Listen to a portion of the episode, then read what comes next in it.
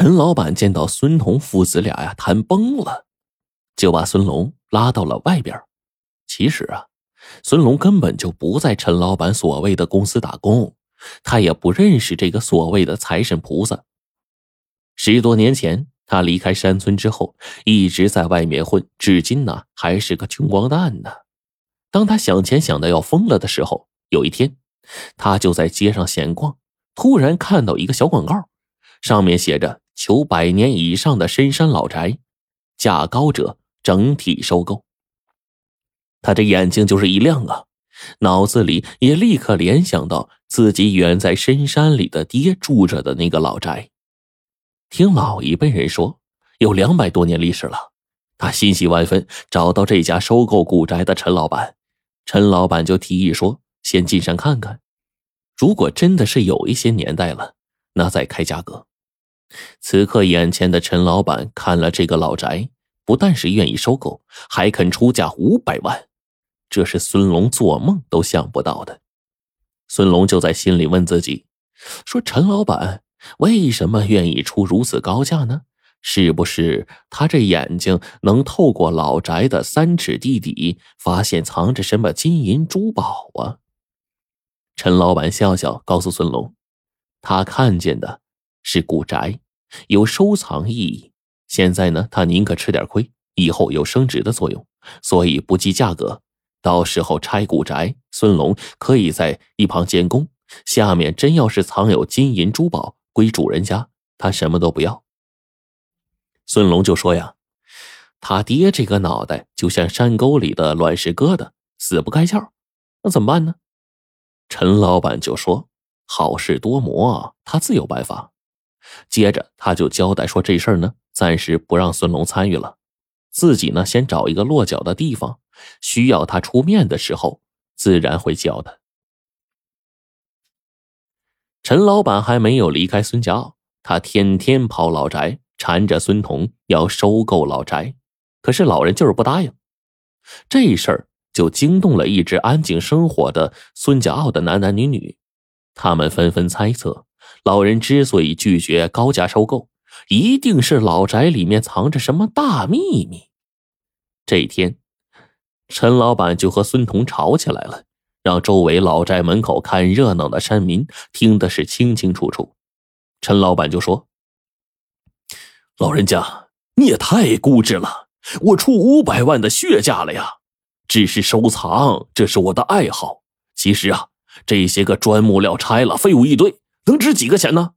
我最后告诉你，如果你再不答应，我马上走人啊！你可不要后悔。说完，他就看见孙彤啊，仍然黑着个脸，也不答应，气呼呼的转身就出了老宅，一面走还一面说：“哎呀，五百万呐，一笔天落横财，他不要这孙老头。”当陈老板泄气似的走出老宅大门不远，突然十几个男女追上去拦住了。陈老板警惕的护住他的背包。大声的问：“你们要干什么？”其中一个男的沉着脸说：“你说的话当真？”陈老板拍拍皮包说：“里面装的都是钞票，只要他答应，当场兑现。我做老板的，怎么糊弄一个老人呢？”好，那男的呀，跑前一步又问：“我再问你一句，呃，孙彤现在住的老宅，哎，其实也我们的一份，而解放那年政府分给我们的。”后来被他陆续的买下了，我们现在能不能收回我们自己那一份呢？陈老板听到这儿，眼睛里面立刻放出了光彩啊！这些日子呀，他就和孙彤纠缠，为的就是制造一种老宅能卖高价的轰动效应，让出卖给孙彤老宅的其他山民眼红，让他们感知到，说如果他们能够赎回被孙彤买去的一份老宅，再卖给他陈老板。一户转手就能得八十多万的钞票。此时啊，陈老板看到火候已经到了，肯定的回答他们：“只要是把以前出卖老宅的钱如数退还，他们就有权把自己的一份宅屋啊再出卖给他。”拦住陈老板的山民呼吸都急促了，胸脯暴涨啊！然后再追问一句：“呃，陈陈老板呐，你说话算话呀？当然算话呀！”陈老板拍了拍钱装的鼓鼓囊囊的这个皮包，斩钉截铁的就说：“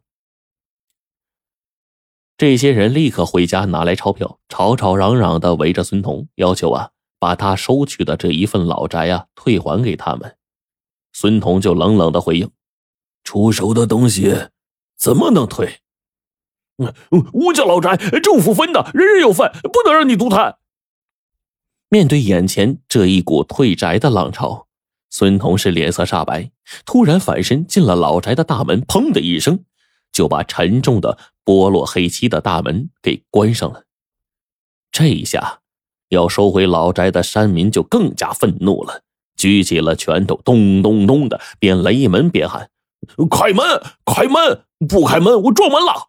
孙彤，你心虚了你！”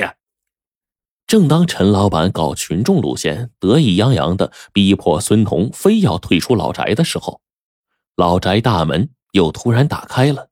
孙彤捧着一个小木盒，来到情绪快要失控的众人面前，打开盒子，拿出了一沓大大小小的白纸、黄纸，纸上用墨笔写着字，还按着鲜红的手印他举着这个纸，深沉而又痛心地说：“当初我买下你们手里的一份老宅，都是你们自愿的。”写着字据、按下手印的，我念一张给你们听听。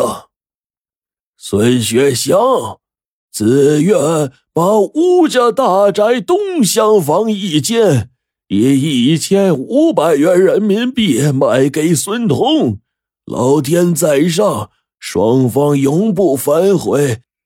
特立据押字。这黑字红纸印儿的，说反悔就能反悔啊！人呢，活在世上最要紧的就讲一个诚字，要不活着有什么意思啊？要求退还老宅的山民见到孙彤手里啊握着他们按着红纸印的证据，一下子静默了，就连陈老板都说不出话了。陈老板见到收购老宅没戏了呀，当天就离开了孙家坳。山村也是暂时平静下来。没想到，这平静的日子还没过几天呢，老人每天睡到半夜，便会听到空荡的老宅子里面发出一些奇奇怪怪的声音，令人毛骨悚然。